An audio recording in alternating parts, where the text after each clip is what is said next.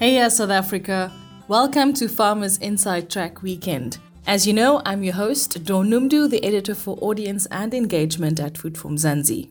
Now, this week we focus on why soil health is vital for new farmers in Mzansi. According to a study by Professor of Systems Ecology at Wits University, Robert J. Scholes, Limpopo soil might be among the most degraded in South Africa, particularly in communal areas. To unpack this, we chat to Dr. Corrie Swanepoel, soil scientist at the Agricultural Research Council, about why soil management is crucial for both the general community and farmers in the country. Dr. Swanepoel, in essence, what does soil degradation mean in layman's terms, especially in the farming context? Well, soil degradation is anything that causes a loss in soil quality and those can be many different things with many drivers or different reasons. You get physical degradation, chemical, biological degradation, and these are all stemming from different reasons or causes. Most of these are, especially in the farming communities, will be due to poor management. If you have, for example, a lot of biomass burning, you are removing the biomass, especially really hot fires, that can cause uh, damage to the soil biota and the organisms living in the soil and damage some of the seeds. You can have chemical degradation, especially when you irrigate with poor quality of water.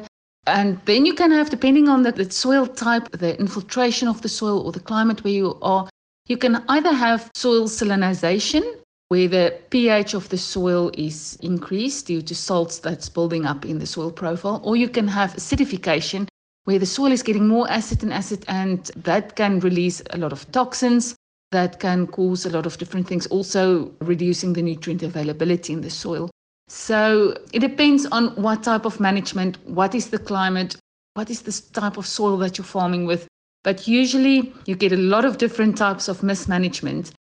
This can then lead to the reduction of the quality of the soil that we call soil degradation. And all of this is negative for crop production and also for the soil to support natural vegetation as well.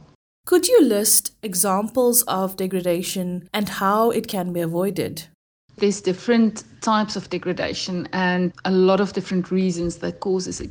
But in my opinion, I think one of the basic things, if you really drill down to it, one of the most important drivers that you as a farmer or a landowner can have an influence on is the soil organic matter. Soil organic matter is something that really is one of the main drivers in terms of soil quality. It improves soil physical properties. It helps with nutrient cycling in the soil. It's basically the beginning of the whole soil ecosystem that the organisms can feed off of. There's so many things about soil organic matter. And that's also, unfortunately, something that is lost really easily. The moment you start cultivating the soil, for example, this is something that can be lost. And with the loss of soil organic matter, you then have a lot of soil degradation. The soil is more prone to erosion, more prone to, uh, there's less nutrients in the soil. If you want to improve the soil quality and you want to avoid soil degradation, you have to focus on the soil organic matter and how to contain it, how to preserve it, how to build it up in your soil. This is going to really fix a lot of the issues around soil, soil and that will really combat soil degradation. Now, in my introductory comments, I mentioned a study by Wits Systems Ecology professor Robert J. Scholes. He highlights that Limpopo province's soil might be among the most degraded in South Africa, particularly in communal areas. Why is this the case, and what is the turnaround for communal farmers who live off the land? Well, I think Limpopo is one of those really interesting provinces, especially in terms of climate. We have a climate that goes from subtropical to semi desert, all within just a matter of a few hundred kilometers in Limpopo. So it's hard to kind of cluster the whole of Limpopo together because it's so diverse. But I think one of the challenges in Limpopo is that, especially in the drier communities, in the drier areas with a low rainfall, you typically have a lower carrying capacity natural field. And that is also because the soil is poorer due to the low rainfall. there's fewer plants, the biomass is lower, and that also produces less organic matter. And that is kind of the thing that kickstarts um, rich, fertile, healthy soil. So, because we don't have that in, in large parts of Limpopo, I think the carrying capacity is really, really low. And especially in communal areas where animals are grazing on communal land, the pressure of that animals in high populated areas is just so much more amplified. So we very quickly get to a limit where the soil is then extra degraded, vegetation is removed, the vegetation structure is changing because of this overgrazing.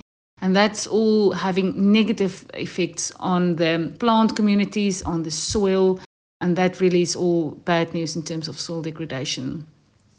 Could you explain how soil degradation is monitored and what role can farmers play to prevent this? Monitoring soil degradation is difficult to discuss because there's so many different ways that soil can degrade and there's so many different drivers and reasons why it happens and you have to target each one specifically if you want to measure it. For example, if you want to measure nutrient mining or nutrient losses from soil, you will have to take a soil sample over time in the same place and measure the, the nutrient content and the chemical.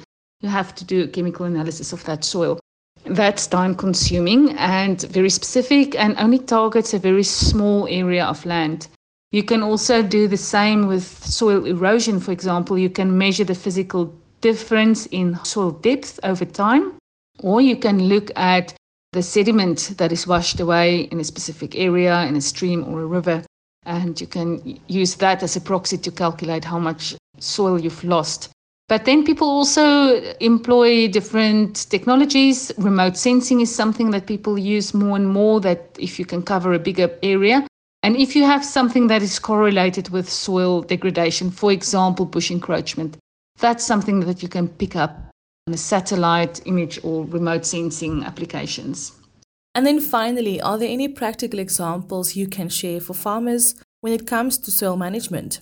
In terms of soil management, one of the most effective things that we can look at and that we are able to do is conserve organic material or build up our organic material in the soil. Because this is really the driver between soil health and soil quality. And if we can look after that, we can really fix a lot of problems before they even start.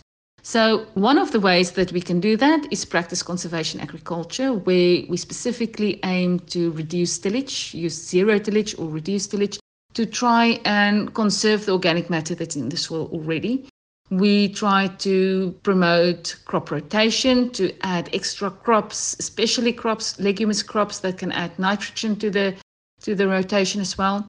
But like I said, we've done a study recently where we saw that up to 50% of organic carbon has been lost in cultivated soils. That some of the farms that practice reduced tillage did not show that big a loss. Also, areas that practice crop rotation or intercropping, and definitely people that added mulch, those farms did not show such a big loss. Interestingly, farms who included pasture in their rotation actually showed net positive. So they were building up carbon in the soil. So that's a very effective way that we know that can increase carbon in the soil. It's not possible for everyone to do that, but if you can and you can start incorporating livestock and pastures in your rotation mix, that has shown to really have a very positive spin off on the soil quality and the soil carbon that you sequester into the soil and just soil health overall. It's a very effective way to combat soil degradation. Dr. Swanepoel, this is a pretty extensive topic, and we can probably unpack it over a short series, but I'd like to thank you for sharing some insights for us to think about. That was, of course, Dr. Corrie Swanepoel, soil scientist at the Agricultural Research Council. Now, that brings us to the end of this week's episode. Remember, if you love this podcast, please rate it and share it with your friends family members, and fellow farmers. From me, Dawn Noemdoe, Megan van der Vent, our producer, and the rest of the Food for Mzansi team, have a great weekend. Life in South Africa can be a lot. I mean, scroll through Twitter for a minute and tell me I'm wrong. Thank God for South Africans, though, right? We're inspiring, and even on the bad days, we fight back with a smile. That's why I love Food for Mzansi so much. They're not ashamed to celebrate the ordinary unsung heroes who work every day to put food on our nation's tables. Go to foodformzansi.co.za and never miss an inspiring story.